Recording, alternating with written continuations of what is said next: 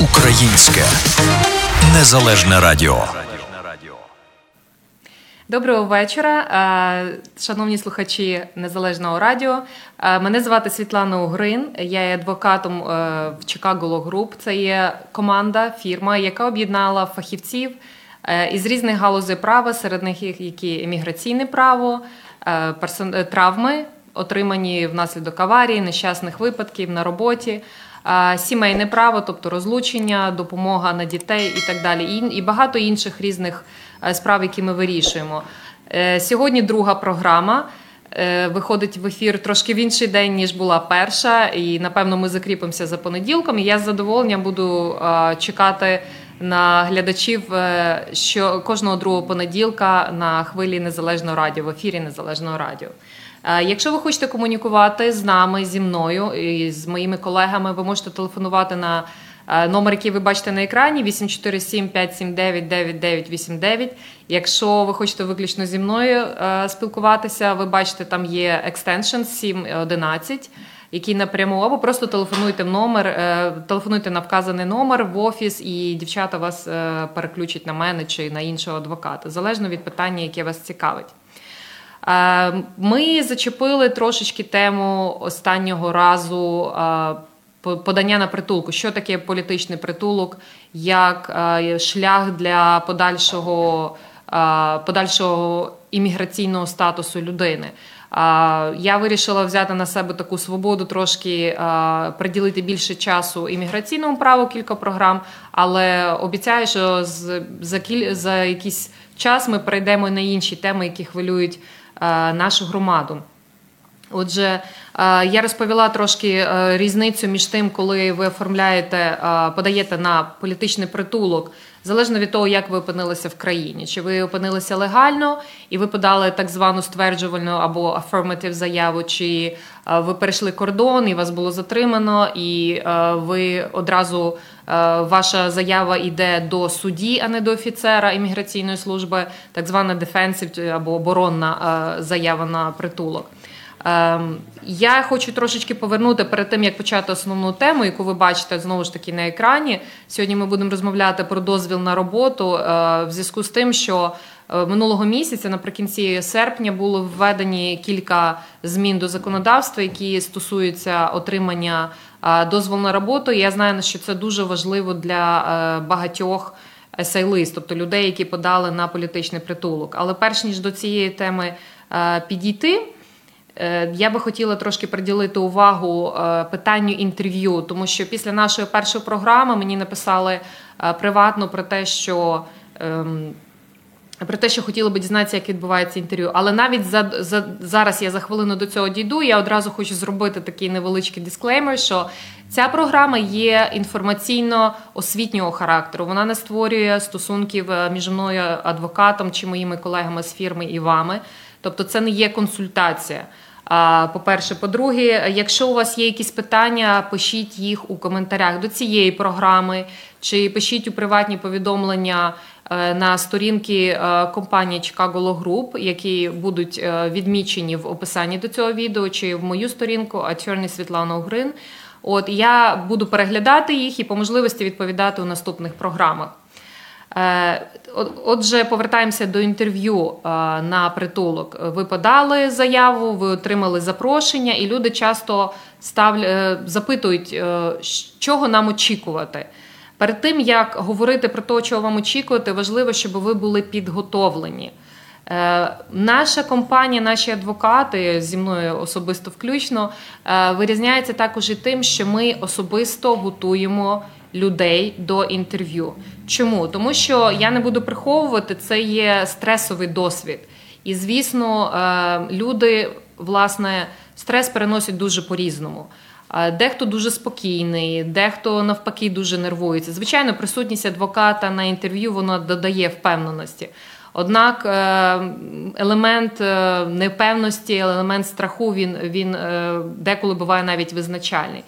Тому, коли е, призначено інтерв'ю, ми зустрічаємося з клієнтами в нашому офісі і просто проходимо з ними по тому, що може бути запитано.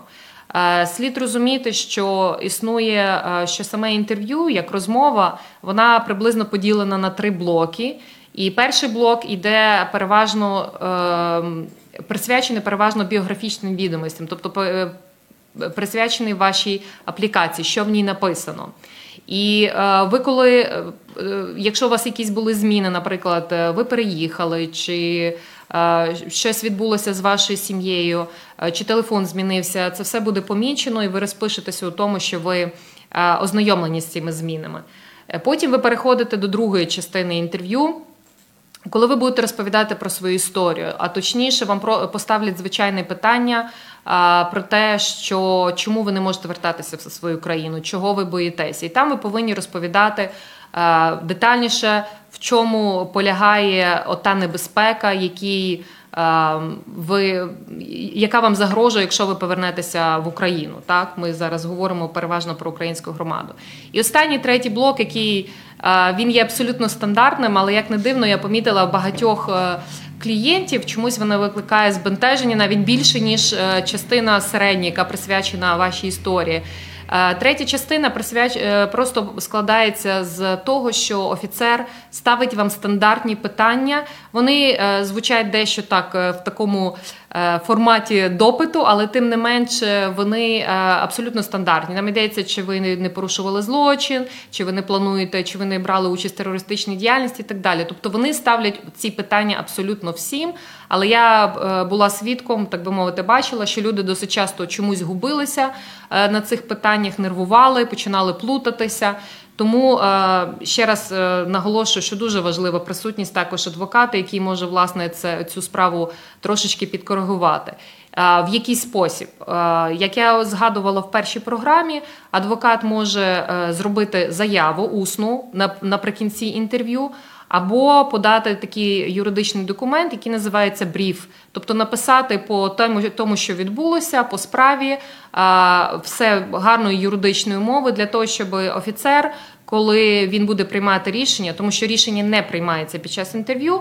Через кілька днів, через місяць, коли він буде офіцер приймати рішення, то він чи вона можуть подивитися на цей бриф і одразу, навіть деколи вони використовують цей, е, цей ленгвіч, цю юридичну мову, переносять для того, щоб обґрунтувати е, своє рішення. Тому що це тому це корисно, наприклад, коли адвокат е, має таку нагоду допомогти вашому вашій справі.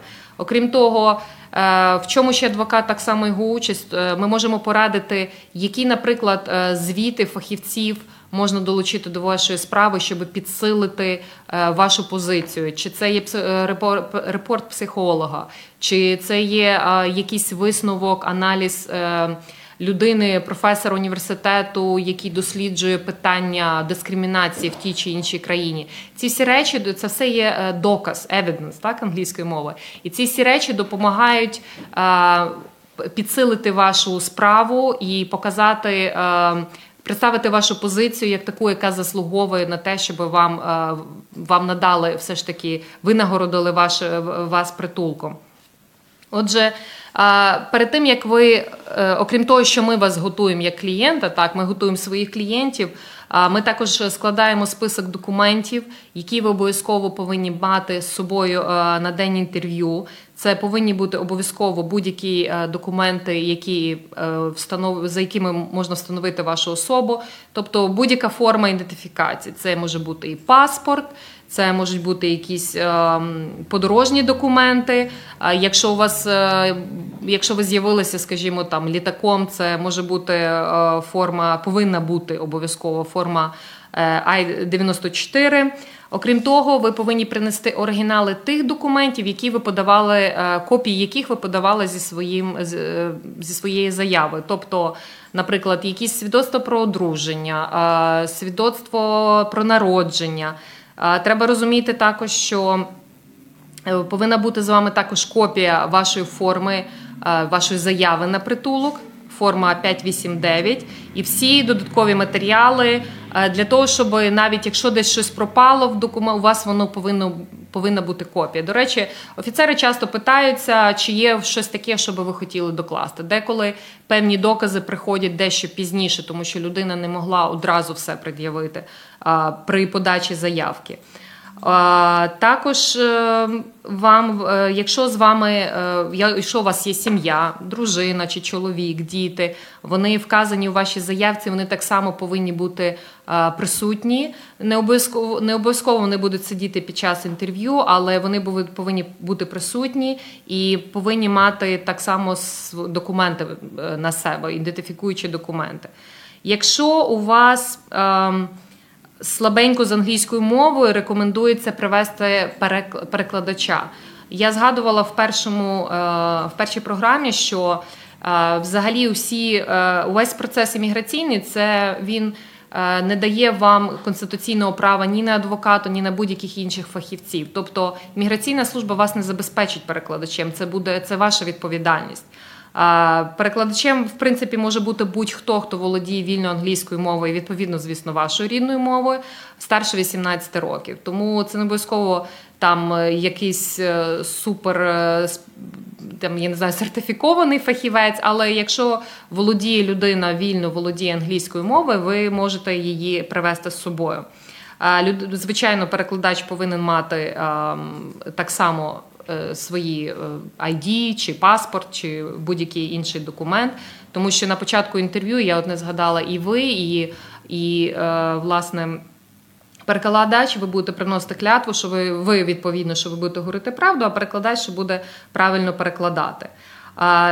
Ще додам до пакету документів. Треба обов'язково пам'ятати, що якщо ви подаєте щось українською мовою, все повинно бути перекладено і повинен бути обов'язково сертифікат перекладача. Це такий це додатковий папірець, е, е, на якому сказано, що перекладач, який робив переклад, він володіє цією мовою українською, англійською, і клянеться, що переклад відповідає дійсності. Е, без цього сертифікату переклад, в принципі, не, не, не приймається.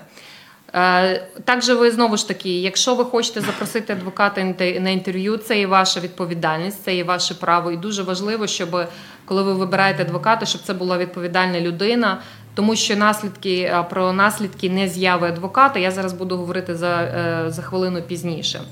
Адвокати пред'являють спеціальну форму, яка вами підписується тим, що ви уповноважуєте його представляти вас в цьому справі. Це так своєрідна, своєрідна така довіреність.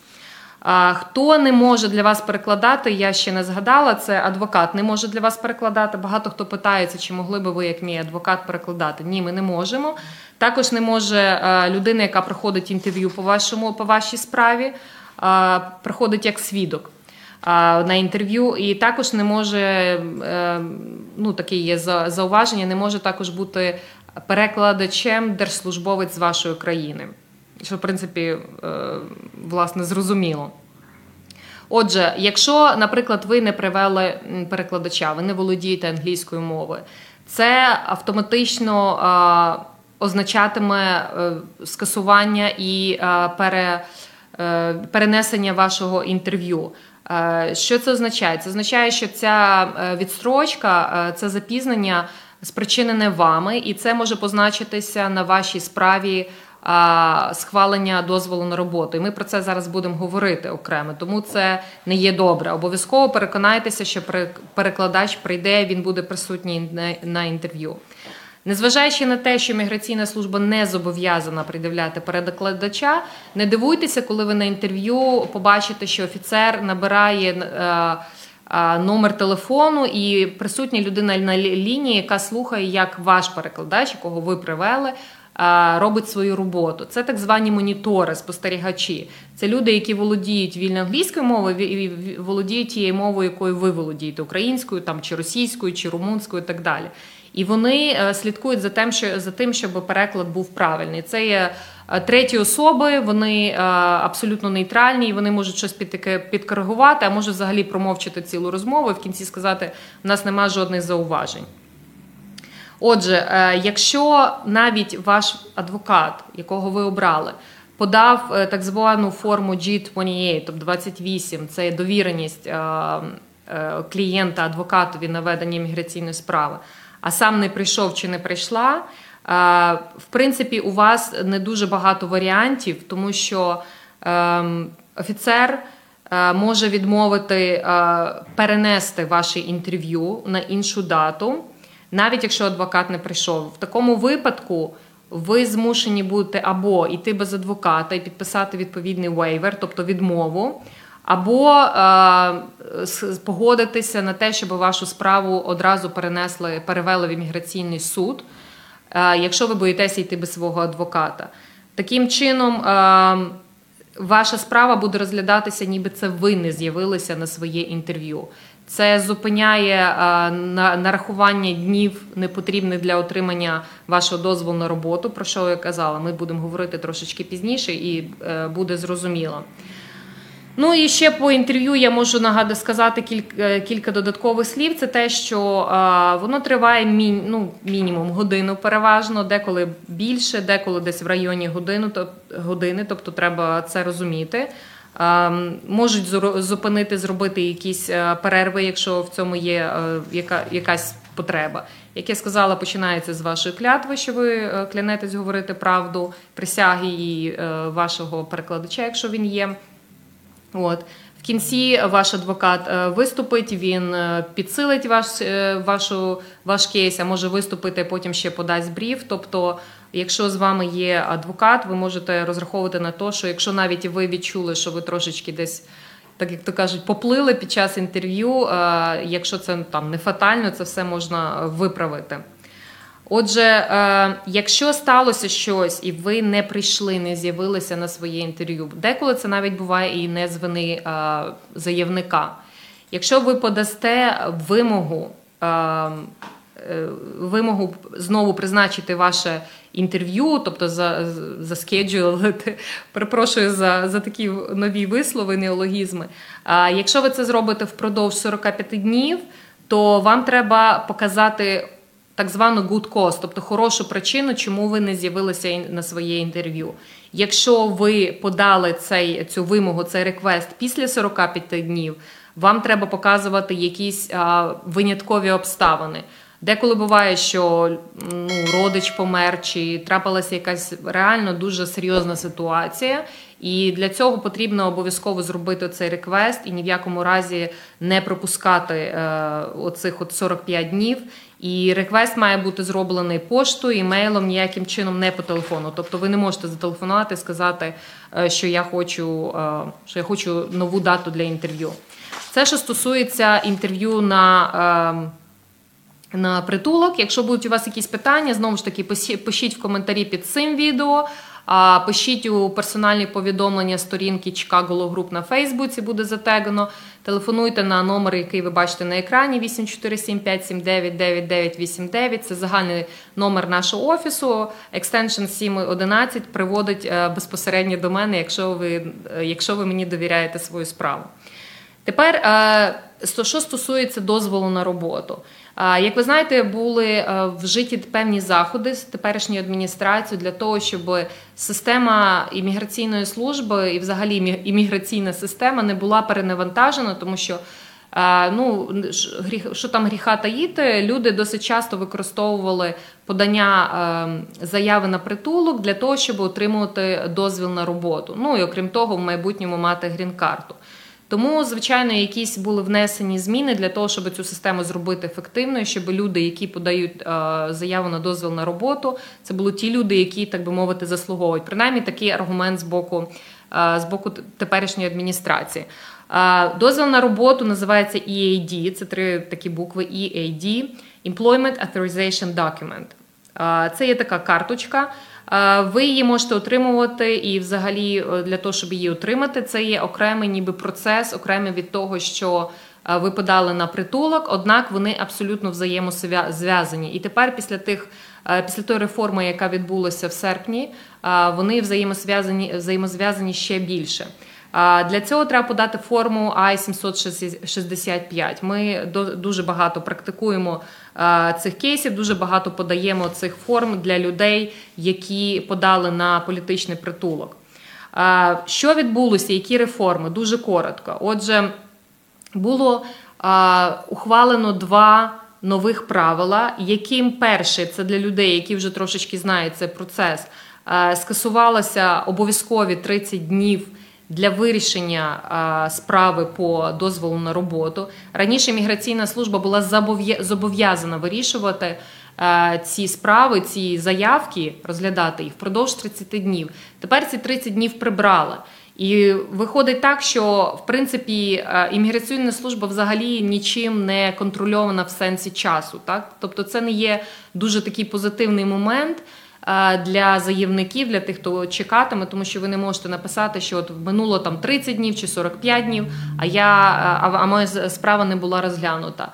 Звичайно, що очікується якісь, е, якесь слово з цього приводу з боку е, судової гілки влади. Я думаю, що все ж таки будуть е, вжиті якісь заходи для того, щоб це питання було поставлено чіткіше. Який був аргумент для введення цього цього змін для скасування цього правила? Це те, що імміграційна служба і так переважну більшість справ розглядала впродовж 30 днів а якихось там 10% вони не встигали розглянути, а проблем з цим мали дуже багато. І От вони вирішили від е, скасувати, відмінити ці 30 днів і не бути нічим зобов'язаними. Але знову ж таки чекаємо якесь судового пояснення чи вказівок інструкції стосовно того, як діяти далі. Друге правило, е, яке е, вступило в дію 25 серпня, яке більш важливе, це були введені деякі зміни стосовно того, хто має право подавати на дозвіл на роботу. Отже. Всім вже відомо про те, що під згідно старих правил вам треба було з моменту прийняття вашої справи, е, вашої заяви на притулок. Почекати 150 днів для того, щоб подавати на дозвіл е, на роботу. Переважно дозволи на роботу видавалися через 180 днів, так принаймні, і колись там і потім вони якось присилались до вас, тобто тих 30 днів. Тепер це термін продовжено до 365 днів. Мабуть, ви вже чули про те, що тепер дозвіл на роботу на дозвіл на роботу не можна подавати раніше а, ніж рік з часу, коли вашу заявку буде було. Прийнято не то, що ви подали, а було прийнято її імміграційною службою. Це є дуже важливий момент.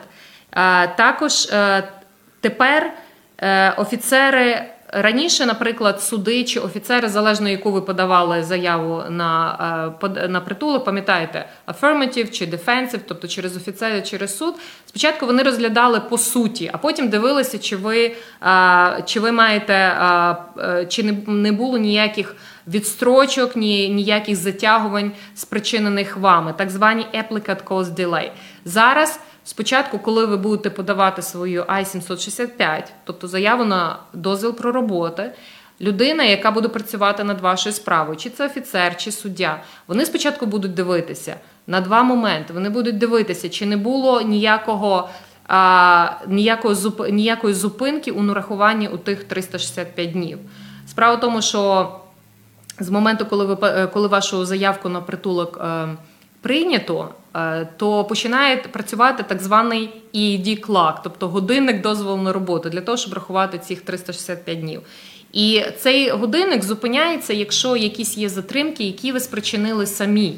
Наприклад, подали нові реквести на зміну розгляду місця розгляду вашої справи, чи, наприклад, е, вашої справи на притулок, чи, наприклад, ви а, там не подали евіденс, чи не прийшов ваш е, перекладач. Це про те, про що я згадувала. Якщо ви перенесли інтерв'ю і інтерв'ю було перенесено з вашої вини, годинник зупиняється. Тобто ви втрачаєте ті дні, від е, які рахуються з моменту виникнення права на, на подачу на дозвіл на роботу.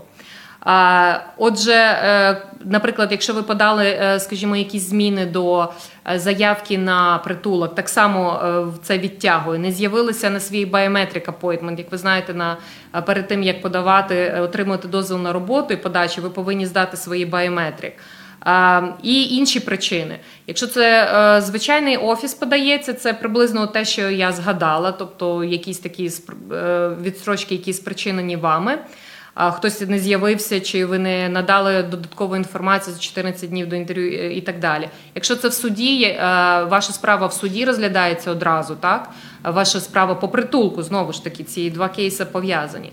Це подання будь-якого клопотання з ваше так само зупиняє цей годинник від рахунку 365 днів. Інший дуже важливий момент це так званий е, правило одного року. Як ви знаєте, так було і до цього, і до, до реформи. Те, що ви повинні були подавати заяву на притулок впродовж одного року. Хіба що у вас якісь були такі непередбачувані, якісь особливо важливі обставини? Зараз е, до цього підходять дуже жорстко, і якщо ви пропустили рік, не подали заяву на притулок, то в принципі ви можете е, ви втрачаєте право на дозвіл на роботу, і вашу справу буде так само закрито. І раніше, наприклад, суддя або офіцер спочатку розглядали знову ж таки справу по суті, а потім дивились, чи ви не пропустили той один рік. Тепер вони спочатку дивляться, пропустили ви чи не пропустили, і тоді починають її розглядати. Тобто вони не витрачають ні свій час, ні ресурсів на те, щоб розглядати е, вашу справу по суті. Дуже будьте в цьому сенсі уважні. Це стосується людей, які подали свою е, е, заяву на притулок, починаючи з 26 серпня. Хто встиг до того часу, вони ще підпадають під старі правила, і вони, так би мовити, з ними ще е, окей до 25-го. От е, далі так само стосується е, правил тих людей, які зайшли е, без інспекції, через кордон перейшли. Це люди, які, ну іншими словами, переплили через якусь річку, перейшли через якесь поле, тобто вони не проходили через через, через кордон, через пункти пропуску, так, через митницю, іншими словами. Це так звані ті, що прийшли without inspection. От е, вони так само виключаються з числа е, е, людей з категорії, які мають правило право на отримання дозволу на притулок, навіть на подання тієї форми. Але за виключенням, якщо ви перейшли в якомусь місці, незрозумілому на кордоні з Мексики, перейшли в Америку, десь у, у, у степі або в пустелі, якщо ви впродовж 48 днів, як ви потрапили на територію Америки, ви прийшли до і заявили про себе до будь-якого DHS official, тобто, грубо кажучи, вам треба підійти до імміграційного офіцера в найближчому пункті. У вас є заява про ваш страх перед е, смертю чи е, переслідуванням чи тортурами, і ви можете показати хорошу причину для того, good cause, як вони кажуть, що ви зайшли поміж тими пропускними пунктами, ви випадаєте е, в принципі з тої поганої категорії, що ви не маєте права. Трапляється, що люди випадково, не знаючи, вискочили за кордон не маючи там відповідного якогось статусу, і а, заскочили не там, де потрібно. Трапляються такі випадки. Але дуже а, дуже високі вимоги до того, щоб продемонструвати ту хорошу причину, чому, наприклад, якісь медичні обставини, що сталося, а, якась велика загроза, загроза життю. Чому ви, наприклад, перетнули кордон між країнами у неналежних місцях? Також е, додалося за новими правилами Старе було правило, що не можна було давати дозвіл е, на роботу людям, які були звинувачені у скоєнні злочину з обтяжуючими обставинами. Тепер цей список поширився. Тому, якщо у вас є будь-які звинувачення, арешт. Будь-який запис про це ви повинні обов'язково сконтактувати свого адвоката, щоб зрозуміти, чи ви не підпадаєте Е, під тих е, під категорію, яка не дозволить вам отримати дозвіл на роботу. Тому що тепер було додано злочин, арешт.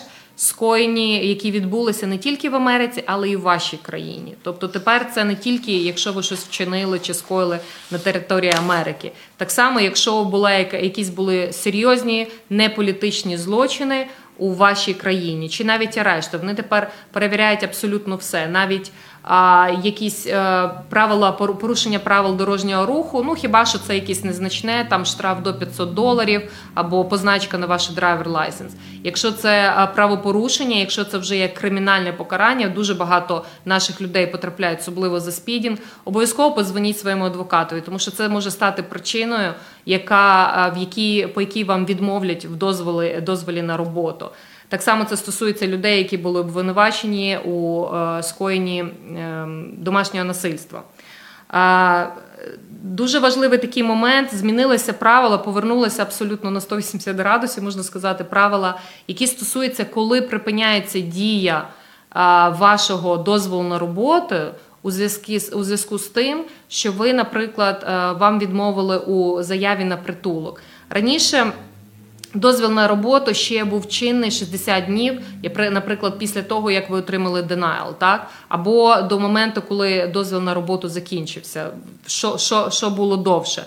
Тепер це автоматичне а, скасування дії дозволу на роботу. Ви тепер повинні розуміти, що навіть якщо е, ви чекаєте там тих 365 днів, вам було відмовлено заявці на на притулок, все, ваш, е, ваша справа по робочому дозволу вона одразу автоматично припиняється. Однак, якщо, наприклад, вас офіцер вам не дав притулку, так але одразу направив імміграційний суд, це не припиняє вашого дозволу на роботу, насправді, тому що вважається, що кейс is pending, тобто е, справа ще розглядається. Хіба що знову ж таки ви подаєте якісь клопотання, тоді ви спричиняєте відстрочку. Але повинні пам'ятати, що е, поки справа в суді, хоч ви нібито вже тепер є в процесі е, видалення з країни в removal proceeding, ваша справа ще діє, і відповідно діє ваш дозвіл на роботу. Якщо суддя вам відмовляє, і ви вчасно впродовж 30 днів подаєте на апеляцію, так само ваш дозвіл на роботу ще діє. Тому що після того, якщо суддя вам не надав притулок, у вас ще є 30 днів подати апеляцію, оскаржити рішення суду до BII, це Board of е, Immigration Appeals. Тому обов'язково проконсультуйтеся з адвокатом стосовно того, яка у вас ситуація. Що, е, Що стосується поновлення EAD, е, тому що переважно тепер за новими правилами рекомендується видавати його на два роки, але це вирішує власний офіцер, тому важко передбачити. Якщо, наприклад, у вас закінчується дата. Е, ну, закінчується дозвіл на дія дозволу на роботу. Раніше вимагалося не менше ніж за 90 днів подавати на ренюал. Тепер ці 90 днів скасували. Хоча все одно ми рекомендуємо подавати е, якомога раніше з огляду на то на те, що імміграційна служба тепер ніякими термінами не обмежена в розгляді вашої справи. Отже, е, якщо ви подали на якщо закінчується, подали на ренюал, то ваша попередня картка автоматично подовжена її дія, подовжена на 180 е, днів, або поки не буде вирішено по е, вашій новій картці, е, не буде вирішено остаточно. Отже, це такі загальні правила. Ще, наприклад, такий невеличкий момент, так само нас питалися. Як стосовно тих, які люди люди перейшли через кордон, але все ж таки через офіцерів, бувають такі моменти. Отже, люди там, умовно кажучи, з Мексики переходять через е, через кордон, переходять через пункт пропуску, їх е, ем, їх саджають в тюрму, потім їх звідти відпускають, тому що офіцер після інтерв'ю з такою людиною встановлює, що цієї людини є так званий credible fear, тобто вона є в неї є реально чого боятися. Тому що якщо цього не буде встановлено, людина залишиться в тюрмі, аж поки її не депортують. Якщо її встановлю, якщо це буде встановлено, її випустять з тюрми, так би мовити, дадуть їй парол. От е, Досить часто люди виходять з тюрми і просто собі живуть і думають, що їхня справа автоматично приходить в суд. Звичайно, їх направляють в суд, і вони е, думають, що автоматично справа почалася їхнього притулку. Ні, ви повинні активно подати заяву 589. І коли ви подасте і ви і вона буде прийнята, от тоді ви можете подавати на дозвіл на роботу. Ми часто стикаємося з тим, що приходять до нас люди, які не звернулися до нас після того, як вони перейшли кордон, і їх відпустили. І вони тепер кажуть: «Е, ми хочемо подати на дозвіл на роботу. Там пройшло ну. Донедавна було там 180 днів, тепер буде 365, але саму заявку на притулок подано не було. Так, вона подається в міграційний суд, але ви мусите її активно подати. Це дуже важливий момент, який треба е, пам'ятати.